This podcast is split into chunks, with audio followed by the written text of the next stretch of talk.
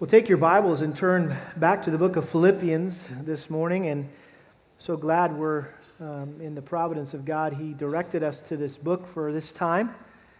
And um, there are just some profound implications for, for all of us um, that I hope will just uh, leap out at you from this text this morning and as we continue through this uh, study of this great book. But we're going to be looking this morning at Philippians chapter 1, verses 3 through 8. Philippians chapter 1, verses 3 through 8. And let me just read the first two verses that we covered last Sunday. And by the way, if you weren't here last Sunday, I would encourage you to go online and listen to that sermon because uh, it really set the, the foundation. It poured the, the concrete, if you will, for uh, the entire um, uh, series uh, in uh, the book of Philippians. And it's very important that you understand the things we talked about last Sunday. But let's begin reading again in chapter 1, verse 1. Paul and Timothy, bondservants of Christ Jesus, to all the saints in Christ Jesus who are in Philippi, including the overseers and deacons. Grace to you and peace from God our Father and the Lord Jesus Christ. And now our text for today. Verse 3 I thank my God in all my remembrance of you, always offering prayer with joy in my every prayer for you all, in view of your participation in the gospel from the first day until now. For I am confident of this very thing, that he who began a good work in you will perfect it until the day of Christ Jesus. For it is only right for me to feel this way about you all, because I have, I have you in my heart since both in my imprisonment and in the defense and confirmation of the gospel, you all are partakers of grace with me. For God is my witness, how I long for you all with the affection of Christ Jesus. Father, thank you for the wonderful things that you've shown me in your word this week, and thank you for this. Um, honor and this privilege of, of sharing them this morning with these dear saints. And I pray that your Spirit would illuminate all of our minds to understand exactly what Paul was saying here and, and, and, and ultimately how it relates and applies to our lives today so that we could live differently, that we could be the people that you want us to be, we ask. In Jesus' name, amen. Well, throughout the course of our lifetimes, we develop special bonds with certain people and certain groups of people, like our family members or our neighbors, our teachers, our schoolmates, our, uh, our co workers. But perhaps the strongest bonds in all of life are those forged between members of the military who are bound together by the commonality of their service.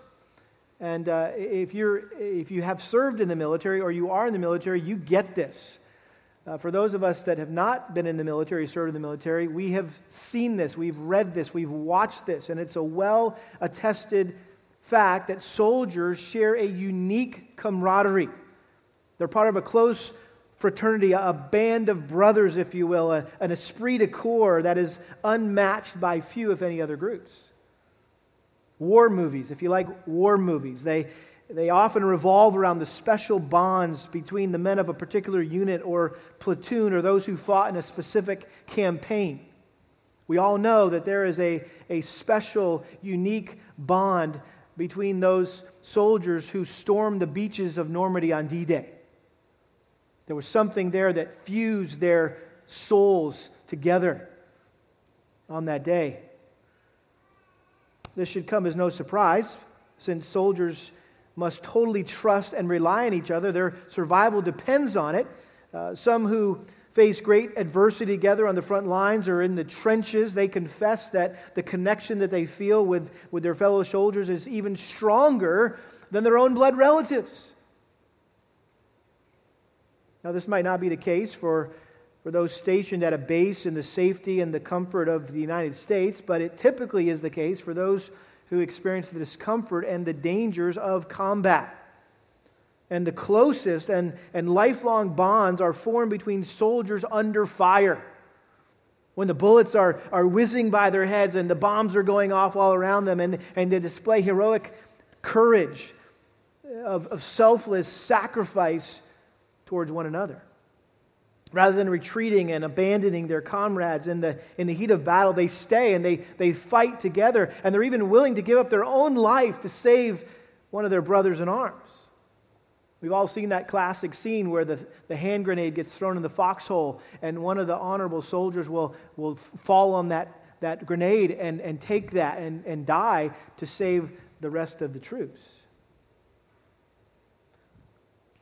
Well, the Apostle Paul viewed those who served alongside him in the work of the gospel as his brothers in arms, his comrades or fellow soldiers. In 2 Timothy chapter 2 verse 3, he said this to his young protege, his uh, disciple in the faith, Timothy. He said, quote, "Suffer hardship with me as a good what? Soldier of Christ Jesus." In Philemon chapter 1 verse 2, he says, he addressed the, the, the, the, host home, the people who were hosting the church. He says, To Apphia, our sister, and to Archippus, our fellow soldier, and to the church in your house. We know here in the letter of, uh, to the church in Philippi, Paul referred to Epaphroditus as a fellow soldier who's willing to risk his own life to come to Paul's aid. Look at chapter 2, verse 25. Philippians chapter 2, verse 25. I thought it necessary to send to you Epaphroditus, my brother and fellow worker and fellow soldier, who was also your messenger and minister to my need, because he was longing for you all and was distressed because you had heard because you had heard that he was sick. For indeed he was he was sick to the point of death.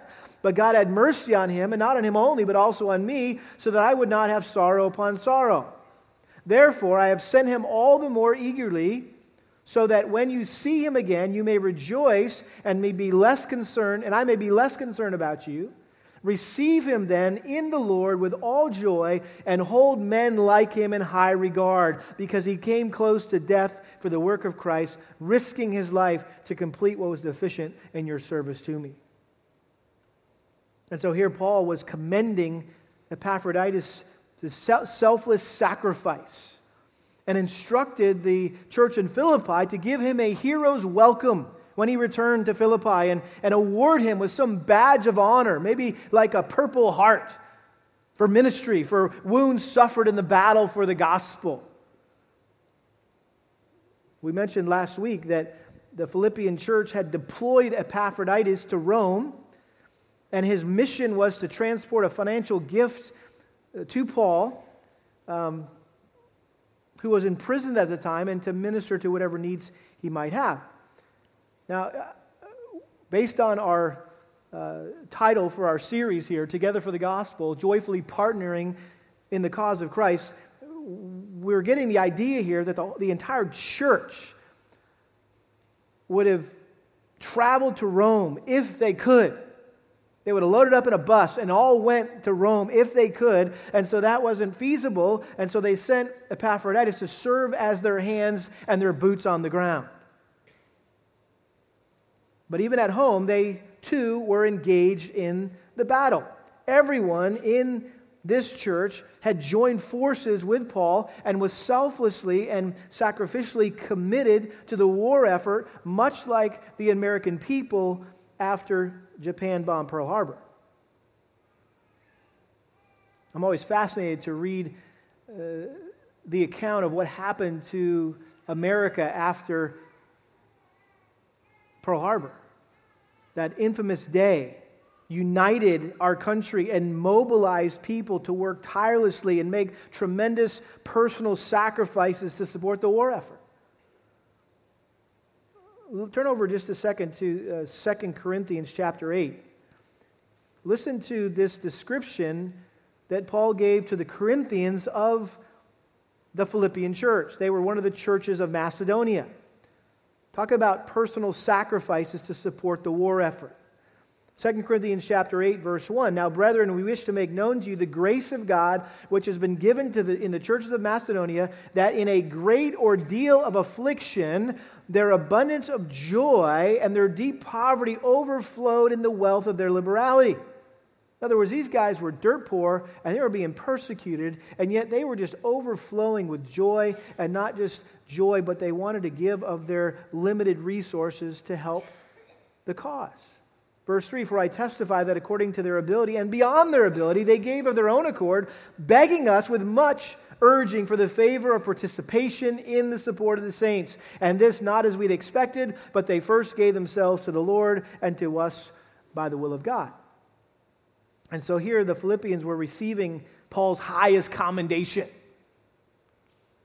And so it's obvious that, that Paul had a very special place in his heart for these selfless, sacrificial saints in Philippi. And their desire to, to minister to him in the midst of his difficulties and uh, that he was facing in prison and, and, share his struggle in the defense and advancement of the gospel, just they, that endeared them to Paul.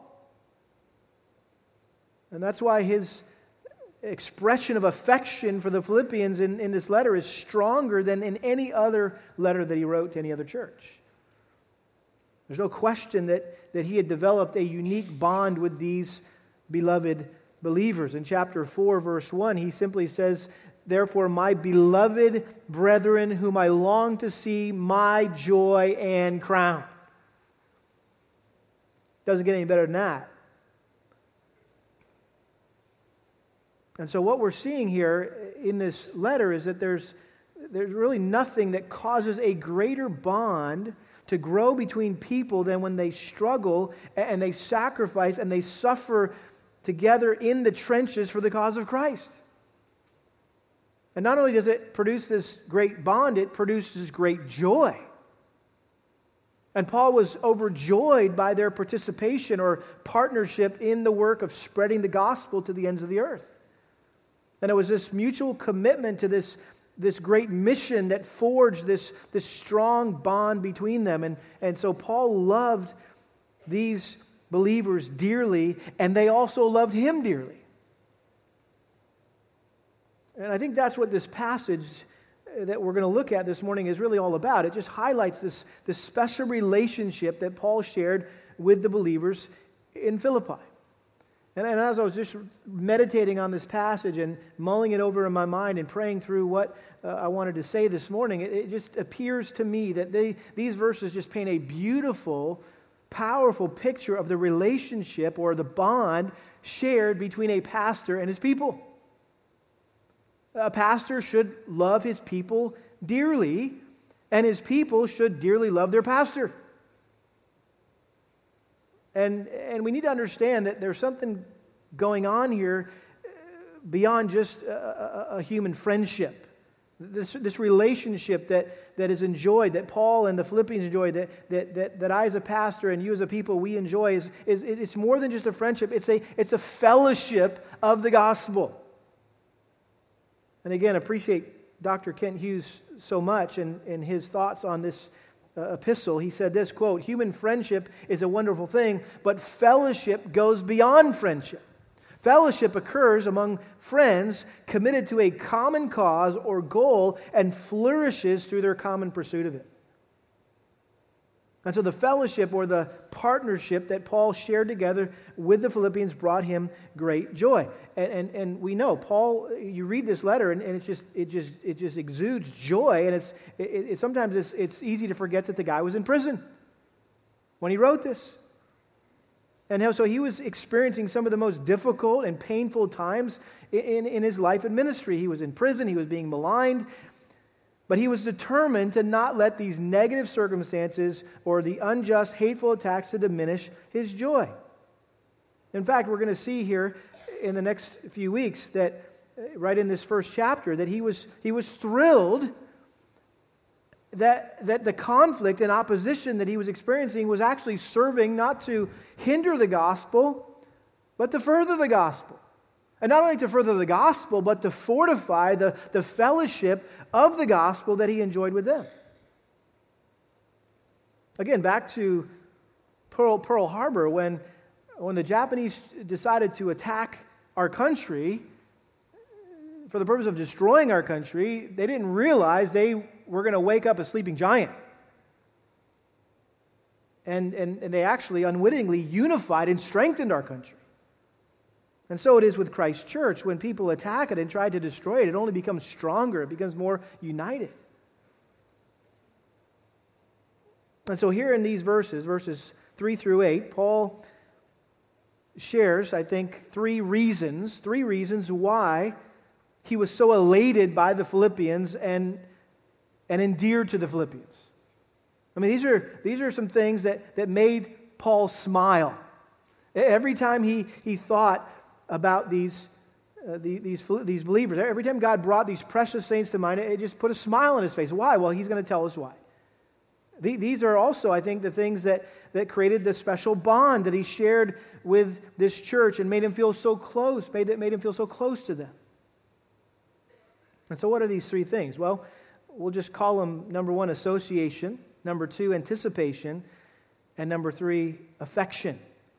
He was, first of all, grateful for their participation in the gospel. Secondly, he was confident about their salvation. And thirdly, he was endeared to them by their devotion. And so let's look at these, these reasons why Paul was so grateful, so joyful um, when he thought of the Philippians. Number one, their association. He was grateful for their participation. Notice verse 3 I thank my God in all my remembrance of you. Again, Paul was under house arrest here, chained to a, a guard 24 7, which gave him plenty of time for reflection and prayer and, and, and for writing letters like this. And, uh, but I think what we need to understand, he was not just sitting there pouting about his circumstances, but just like when he had been arrested and imprisoned on his initial visit to Philippi, remember last week we read Acts chapter 16 and he got thrown in jail. And what, what, what were they doing at midnight? They were praying and singing. And the earthquake happened, and the doors flew open, and they were all released, and the Philippian jailer got saved. And, and so, again, that's Paul's attitude. And so, rather than having a pity party, he was maximizing this time for the sake of the gospel. And he wasn't just thinking of himself, which is typically what we would do if we were sitting in prison. We'd just be thinking of ourselves. He was focused on others. He was not self focused, he was others oriented. We know that because each verse in these six verses contains the word you. I thank my God in all my remembrance of you, always offering prayer with joy in my every prayer for you all, in view of your participation in the gospel. For I am confident of this very thing, that he who began a good work in you, verse 7, for it is only right for me to feel this way about you. You all are partakers of grace with me. Verse uh, 8, for God is my witness, how I long for you all with the affection of Christ Jesus. By the way, uh, he doesn't just say you, he says you all. The majority of the times he mentions you, he says you all, which in the Greek means all y'all. So he was just talking about, right, the entire church. That Paul was grateful, not just for a few of the people in the church that he had a good relationship with, um, not just the normal people in the church, the people that didn't have any problems, right? No, he's like, hey, guess what? I, I love all of you. Uh, even the ones with issues, even Euodia and Syntyche, we're going to learn about in chapter 4, these two ladies that were having a spat, and everybody knew about it. And he calls them out in this letter, but you know what? They were included in the all y'all. That he was so grateful. I thank my God and all my remembrance of, of you, even you knuckleheads, you two knuckleheads over there. I'm thankful to God for you.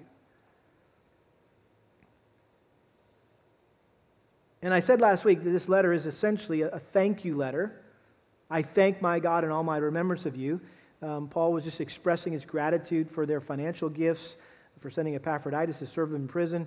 Uh, and, and, notice it says, I thank my God in all my remembrance of you. He, the, the, the, tense here in, with that, that uh, thank is, is continuous. He was continuously giving thanks to God for what God had done in them, what God was doing through them. And, and we know that, that all of Paul's letters, except for Galatians, 2 Corinthians, and Titus, they all start with a prayer of thanksgiving. All that to say, Paul was a very thankful guy. In fact, one commentator said this quote, There are more frequent references to thanksgiving per page in Paul's letters than can be found in any other author, pagan or Christian. So you can scour the writing of the ages, and nowhere will you find a more grateful author, writer than the Apostle Paul. No one was more grateful than Paul. He, he, and he knew that this was just the natural response to the many evidences of grace that, that he saw in his own life and in the lives of those to whom he ministered. This was a common theme in Paul's letters. He mentions this in Ephesians chapter 5, uh, verse 4, that we are to be giving of thanks. Uh, verse 20, always giving thanks for all things in the name of our Lord Jesus Christ. Colossians chapter 3, verse 17, he said uh, a similar thing here. Whatever you do in word or deed, do all in the name of the Lord Jesus, giving thanks through him to God the Father. And then, of course, 1 Thessalonians 5.18 says, in everything give what? Thanks. So Paul modeled what that looked like to be a grateful guy. And he exhorted those that he was shepherding to be grateful as well. And so the point is that when Paul thought back on his time in Philippi, he, he, there was no regrets. There's no hard feelings. There was no unresolved conflicts. There, there was nothing but pure joy that filled his memories and, and, and, and filled his prayers. Notice he says, I thank my God in all my remembrance of you, always offering prayer with joy in my every prayer for you all. All y'all. I'm praying for y'all. These guys, these Philippians, were constantly in Paul's prayers. They were an unfailing source of joy and satisfaction. It was just a sheer delight for Paul to pray for him, for them. This was not a, a drudgery. Um, by the way, this is the first mention of the word joy uh, in this letter. Verse 4. It rings another 15 more times, building to a crescendo in chapter 4, verse 4, where it says, Rejoice in the Lord always. Again, I will say, Rejoice. Again, Paul himself here was in prison, awaiting possible execution. But either way, he was in Christ, and so he rejoiced. And he also rejoiced every time he prayed for the Philippians. I mean, this must have been a huge encouragement when this letter was read, possibly by Epaphroditus, to the congregation, that, that they found out that Paul wasn't just thinking about him, he was praying for him. I mean, it, it, what, a, what a huge encouragement. I mean, I appreciate when people say, I've been thinking about you lately. Well, that's encouraging. But it's even more encouraging when they say, you know, I've been praying for you lately. Isn't that encouraging when someone tells you that? Or even more encouraging is someone calls you up, like they did this past week, and said, Pastor, I want to pray for you right now. And they just prayed for me over the phone, and it was beautiful, it was powerful. I was so grateful, it was so encouraging. Where was the joy coming from? Where was this gratitude? What was the source of this gratitude? Always offering prayer with joy in my every prayer for y'all in view of why am I so grateful? Why am I so joyful? In view of your participation in the gospel from the first day until now. And as I noted last week, this word gospel here appears more times per line in this letter to the Philippians than in any book in the New Testament. You say, well, how many times is it mentioned? Well, it's only mentioned six times in the first chapter alone. That should tell you something, right? Verse 5, verse 7, verse 12, verse 16, verse 27. So again, that's why I'm convinced that this is all about, this, is, this letter is not all about joy, it's all about the gospel. It's about the fellowship of the gospel that, that brings joy, creates joy. So Paul was thankful for how the Philippians participated in the work of the gospel through their faithful prayers, through their financial gifts. We saw that in, in verse, uh, chapter 4, verses 15 and 16. He mentioned that they had sent him multiple financial gifts over, over the years. This word participation here in verse 5 is the Greek word koinonia. And uh, I'm sure most of you don't know any Greek at all. But even so, that's one Greek word that somehow has risen to the surface, and we, we've kind of all, we kind of all know it as Christians. Uh, koinonia, which is the word for what? Fellowship. That's where we get our word fellowship, which means a sharing in common. It describes the, the close brotherly relationship that we share with our fellow believers. Now, when we talk about fellowship in the church today, what is it typically associated with? Food, hanging out together, potluck suppers, coffee, donuts, things like that. Well, listen, when Paul, Paul wasn't thinking back to his time in Philippi and thanking God for all the potluck suppers. And all the meetings at Starbucks that he, that he enjoyed with with, with those when he was in Philippi. And again, there's nothing wrong with any of these things, and they do create a context for us to engage with one another, get to know one another, and share stories about how we're, we're, we're advancing the gospel in our home, at work, and, and, and how the gospel's progressing in different places through our witness by the grace of God. But, but, but what was Paul thinking? He was thinking of and thanking God for their common commitment to sharing the good news of salvation with those who had yet to hear. I was thinking about this this week is, is, is, is what do we, I mean, just kind of maybe just listen to yourself and listen to some of the conversations that are going on around you uh, in the life of our church. And what are we most excited about? I mean, I overhear conversations all the time in the life of our church, and, and people are really passionate. They're very excited about lots of stuff.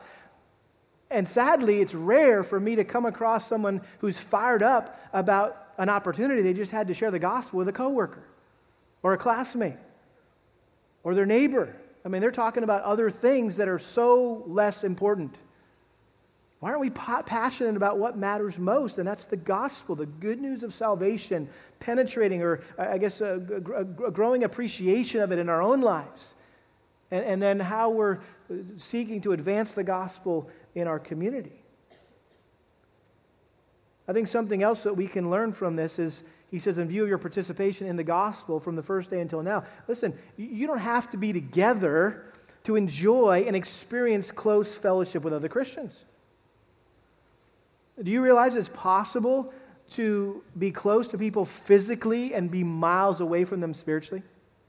Some of you are living that right now. You're, here, you're close to us physically, but you are miles away spiritually. It's also possible to be close to people spiritually and be miles away from them physically. And I think the latter was the case for Paul, for Paul and the Philippians here. Even though they were miles apart, they, they enjoyed sincere, sweet fellowship. Why? Because they had a common bond, which was not eating donuts and drinking coffee, but advancing the gospel. And, and guess what? That, that translates over oceans. A lot of this other stuff doesn't. You think about the missionaries that we support, our foreign missionaries. We often will get thank you notes from them for our prayers and our gifts, or for donating time and labor and skills, whether it's construction skills or medical skills or accounting skills, administrative skills, coming and working alongside them in the field on a short term missions trip. We get thank you letters because we were participating, we were sharing, we were fellowshipping in the cause of the gospel. And, and, and those of us who have gone on a, on a short term mission trip, you, you, you will never forget that euphoric sense of being this band of brothers and sisters in Christ that you were serving together overseas in that difficult place, and you wish it could be that way all the time. And you come back here to church and you're like, something's missing. What's wrong with us? Well, I would say we should experience that same sense of euphoria, whether we're on a missions trip in Honduras or India or Albania, or we're serving the Lord side by side and advancing the gospel in the children's ministry at our church. Advancing the gospel in the lives of our children, or advancing the lives in the uh, advancing the gospel in the lives of our students, those of you that are serving in student ministry, or the women's ministry, when you ladies get together and you're, you're advancing the gospel in your own lives and the lives of other ladies that you're trying to invite to expose to the gospel, when, you're, when, when we're here on Monday nights with the contact sport ministry and trying to build relations with people in the community, and I mean, there should be this euphoria, this excitement that we're all working together to share the gospel with people in our church and people outside our church. I would also say this I guarantee you that the believers in Philippi weren't just sitting within the safety of the four walls of Lydia's house, praying for Paul and writing and sending him checks.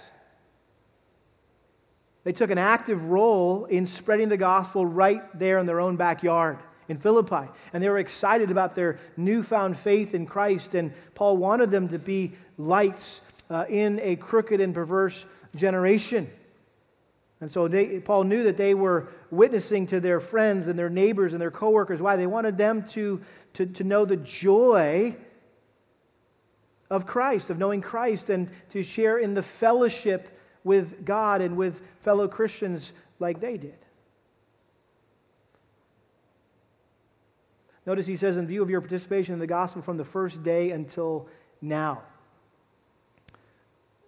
Again, this should bring us back to Acts 16. We read it last week. We could have read it right now. What is this, the first day until now?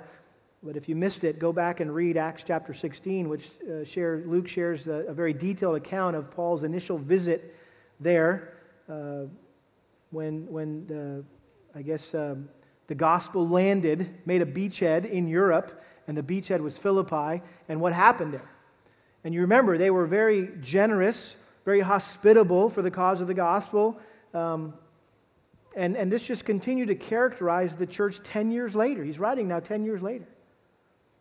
And so I think when Paul thought about the first converts uh, and, and the many evidences of grace that, this, that, that were displayed in their lives, it just brought a smile to his face. It just filled his heart with gratitude to God.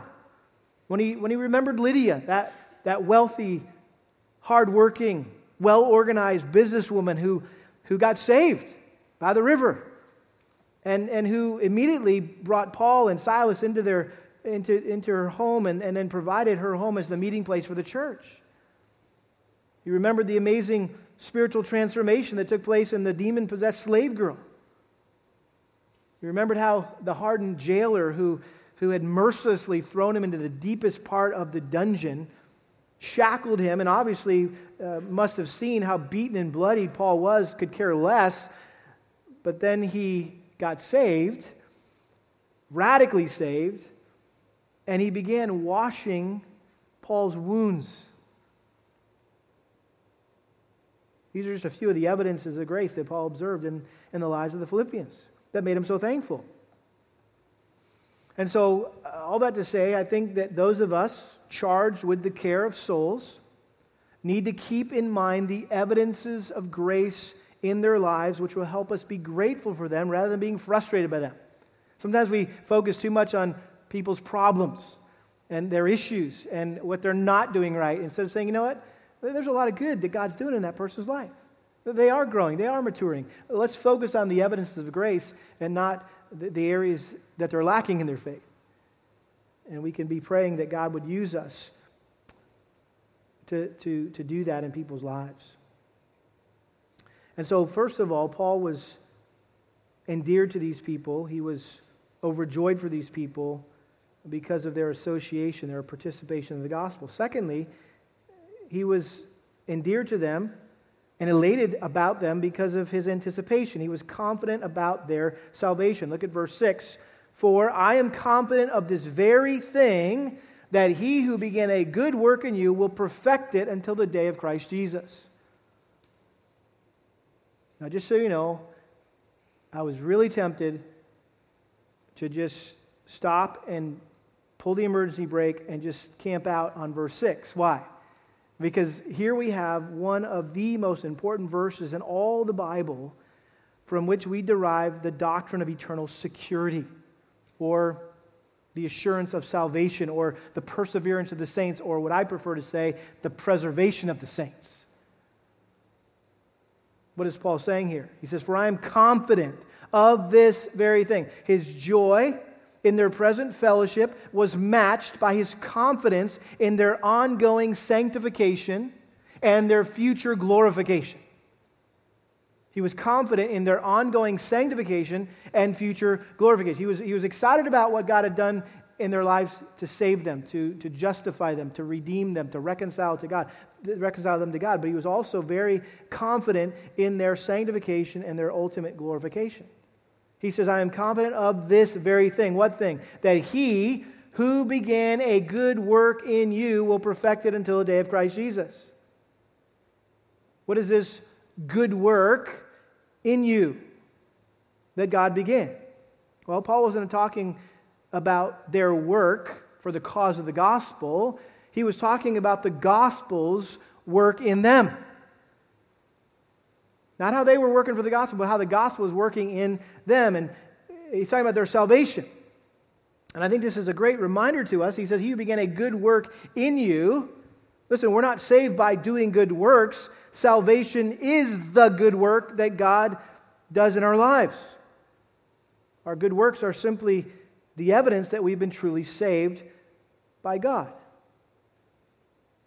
Now, Paul had witnessed with his own eyes the miraculous transformation that had taken place in these people's lives, these people's lives, and he knew it was not the result of anything he had done, but it was all God's work in their lives. I mean, he, Paul knew he could have preached the gospel to them until he was blue in the face, but unless God had opened up their heart, they would have never been saved. And we know that's what we read last week, right? In Acts chapter 16, verse 14, as Paul was sharing the gospel uh, beside that river and Lydia was listening, it says, God opened up her heart. Guess what? That's my testimony. That's your testimony. That's all of our testimonies. That God is the one who opened up our heart. God is the one who initiates and accomplishes salvation by his sovereign grace. Philippians chapter 1 verse 29. Notice what Paul says, "For to you it has been granted for Christ's sake not only to believe in him, but also to suffer for his sake." Listen, even your faith was granted to you by God. It was a gift granted to you by God. For by grace are we saved through faith. It's not of ourselves, it is a what? Gift from God.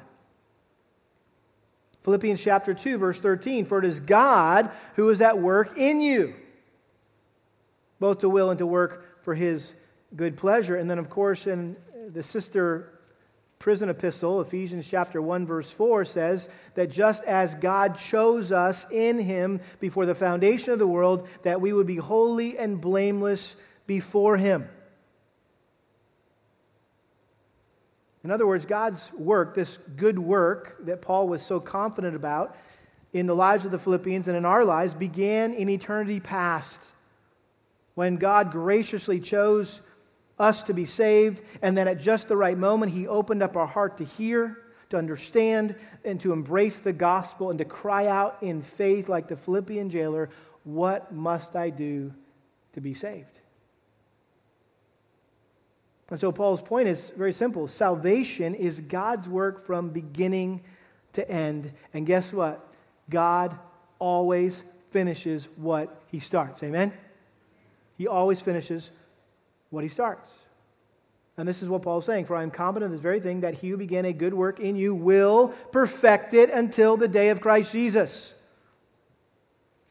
He's referring to the day when Christ returns to get his bride, the church, at the rapture. You can read about this more in 1 Corinthians 15, 1 Thessalonians 4.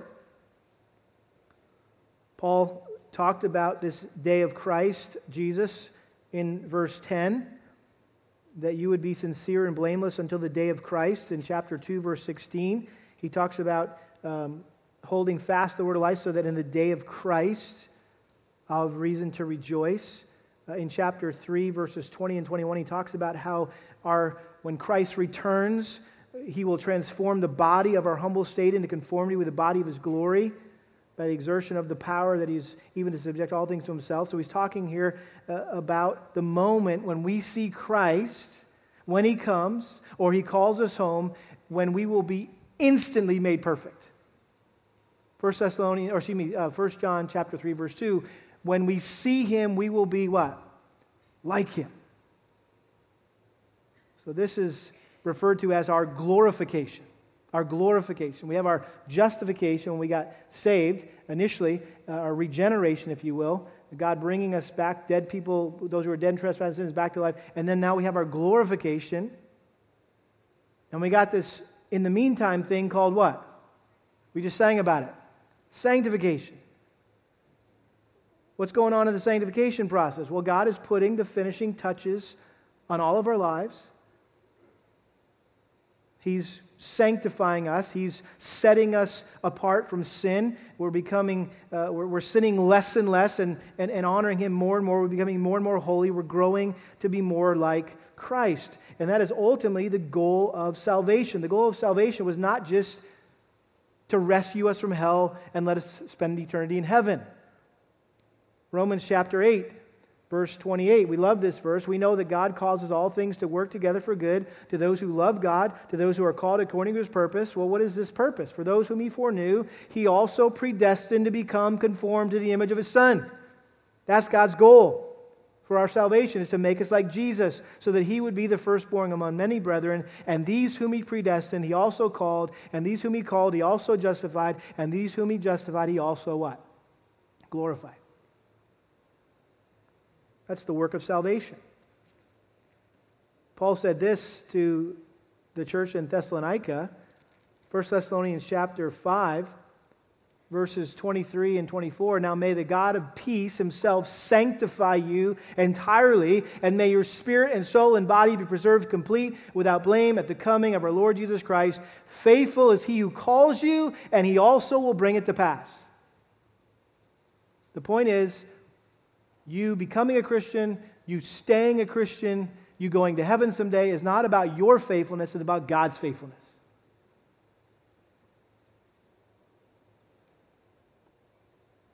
And this gives us great hope and great encouragement in the midst of life's difficulties and uncertainties and failures and defeats. We remember that, hey, you know what?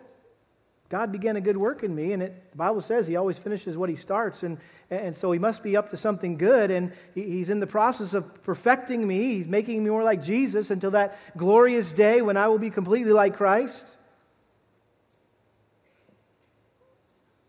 And don't think for a minute that there's anything that you can do or not do that can thwart God's saving work in your life. Your salvation is guaranteed no matter what. Now, lest any of you think that's a sin whenever I want, you know, get out of jail free card kind of thing. May it never be. Shall we go on sinning so the grace may abound, right? Paul says, no. Listen, just because you think you're saved or you say you're saved shouldn't necessarily give you the confidence that you are saved. Paul's confidence that the Philippians were truly saved was based on the evidences of the grace he observed in their lives. It was obvious to him that God was at work in them because their commitment to the cause of, the, cause of Christ and, and their passion for the progress of the gospel. That's how he knew. So if you're sitting here saying, I'm a Christian, but you could care less about the progress of the gospel, that may be an indication that you don't truly know Christ. You need to look for the evidences of grace. God's working in your life, the fruit. The Bible says we'll know them by their fruit.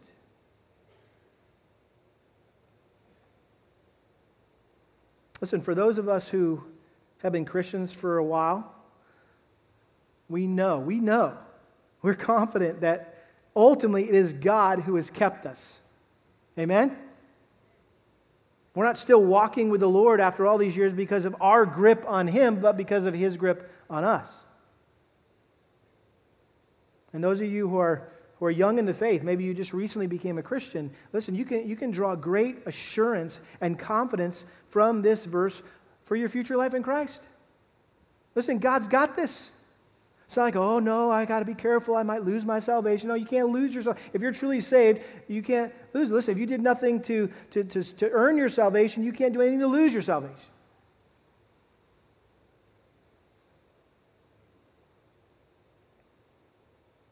And might I just note this as we wrap up what we're saying about this particular verse that, that I think that Paul was not just referring to God's work in the Philippians individually, but corporately. In other words, he was saying, I am confident this very thing that he will begin a good work in you there in the church in Philippi. He will perfect it until the day of Christ Jesus. And I think the same thing applies to our church and any other church. When God starts a church and blesses a church, he guarantees the future of that church until the day of Christ, which should bolster our faith, our hope, our confidence. And so Paul was thrilled by this anticipation, and then just finally and, and, and quickly notice the affection, the affection that, that Paul had, how he was endeared to these people by their devotion. to him and to the cause of, of the gospel. Verse 7, he says, For it is only right for me to feel this way about you all because I have you in my heart. Or some translate that statement, You have me in your heart. You're like, Well, which is it? Did Paul have them in his heart or did they have Paul in their heart? Well, not to be nebulous here, but the Greek allows for either translation here. One commentator said it this way in, in Greek, this sentence is grammatically ambiguous. We can't tell whether Paul meant because I have you in my heart or because you have me in your heart. Perhaps Paul meant for this ambig- ambiguity to indicate the truth of both. In other words, this, this endearment was reciprocal. It was like two sides of the same coin listen, you're in my heart and, and I'm in your heart. We, you love me, I love you. That, that's the idea here. I mean, just one example of, of this that they had lovingly and graciously and sacrificially sent Epaphroditus to Rome because they were concerned about Paul. And then Paul sacrificially and graciously sent Epaphroditus back to Philippi because he was concerned about them hey, we're going to send you pastor because we're concerned about you. He goes, yeah, but I know he got sick and I know you're concerned about him. I'm going to send him back to you so you're not concerned. They, they were trying to outserve one another, outlove one another, if you will. Notice he says here, I have you in my heart, since both in my imprisonment and in the defense and confirmation of the gospel, you all are partakers of grace with me. Literally, in my chains, that's what it says in the original language. Paul was anticipating having to stand trial before Nero and defend the gospel that he was uh, preaching throughout the Roman Empire. And he says, Hey, you guys are all partakers of this grace with me. Both Paul and the believers in Philippi had been initially saved by God's grace. But I think what he's referring to here is that they were also experiencing God's ongoing, sustaining grace, which enabled them to carry on the work of the gospel in the face of severe opposition. And I think that Paul was mainly referring to how the members of the Philippian church here were, were sharing in his labors and in his suffering. And when they found out that, that Paul was arrested and imprisoned, rather than disassociating themselves with him and say, We don't know that guy, they became even more committed to him and they contributed even more to his needs by their financial gifts and by sending Epaphroditus. And so even though it was, even though they were millions of miles away, or at least it felt like they were a million miles away, it was like they were sitting right there, chained alongside him in prison, standing next to him in court, making a defense for the gospel, because they knew the outcome of this case would ultimately affect them and the progress of the gospel. And so they remembered him, as it says in Hebrews 13 3, as though they were in prison with him. And then notice this last verse, verse 8 For God is my witness. Paul called on God himself to vouch for how deep his feelings were for the Philippians. In other words, the love that he had for them was so unbelievable, so incredible that he felt like he needed to, to call God as his witness because no one would believe it.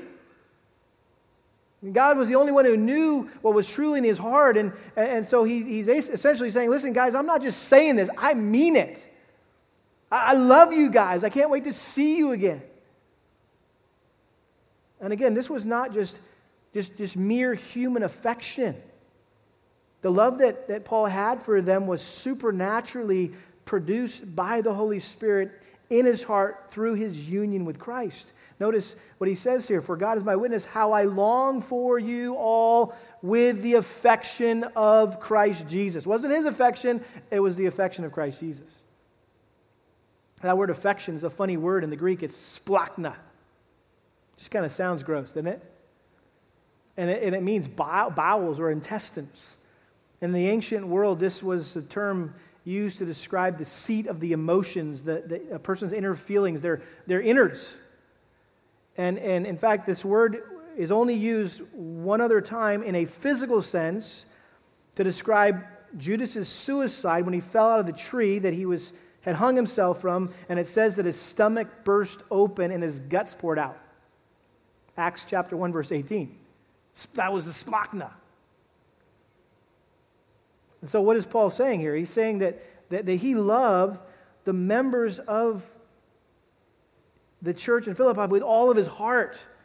But it wasn't just all his heart, it was the affection of Christ. In other words, it was the same, he had the same unconditional, selfless, sacrificial love that Christ exhibited when he was here on earth, which set the pattern for how he wanted all of his followers to love each other. So we need to remember that this is not something we can work up in our own hearts, in our own lives towards one another. It's like, I'm going to really try to love you today, even more than I did yesterday. You can't do that. This is something that God enables us to do, to love another in this Christ like way by channeling the love of Christ through us to others. Romans chapter 5, verse 5 the love of God has been poured out within our hearts through the Holy Spirit who was given to us. You remember Paul said this I have been crucified with Christ, and it is no longer I who live, but Christ lives in me, through me.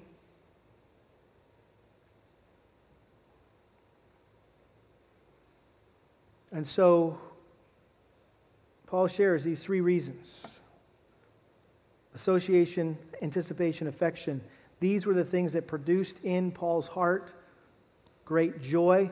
It's what placed a smile on Paul's face, guess what? It should have this, these things should have the same effect on our lives as well. What a joy. What a joy it should be for all of us, pastors, elders, people, to partner together in the work of the gospel. This should put a smile on our face. Seriously, we get to be a part of this? We get to do this together? How cool is this?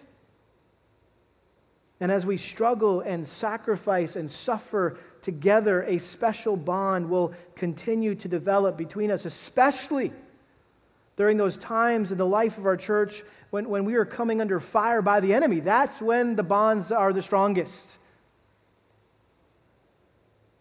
And that's when our love for Christ and each other is intensified, and, and we're more united than ever, and even more committed to praising the gospel together when we gather together and then to proclaim the gospel to others when we leave. Let's pray. Father, thank you for your word. And uh, we do uh, just love your word because of the way it, it just impacts our life, changes our life. And uh, Lord, just thank you just for the way the implications of this text just are screaming out this morning to, to make application to our personal lives and to our corporate life as a church. Lord, I pray that we would, we would get this by your grace.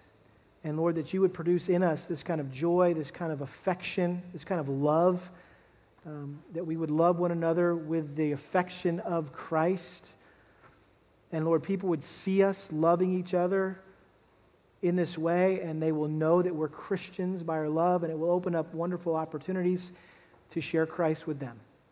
And, and we could share with them, tell them how they can be a part of this great uh, fellowship that we enjoy as Christians. We pray this in Jesus' name. Amen.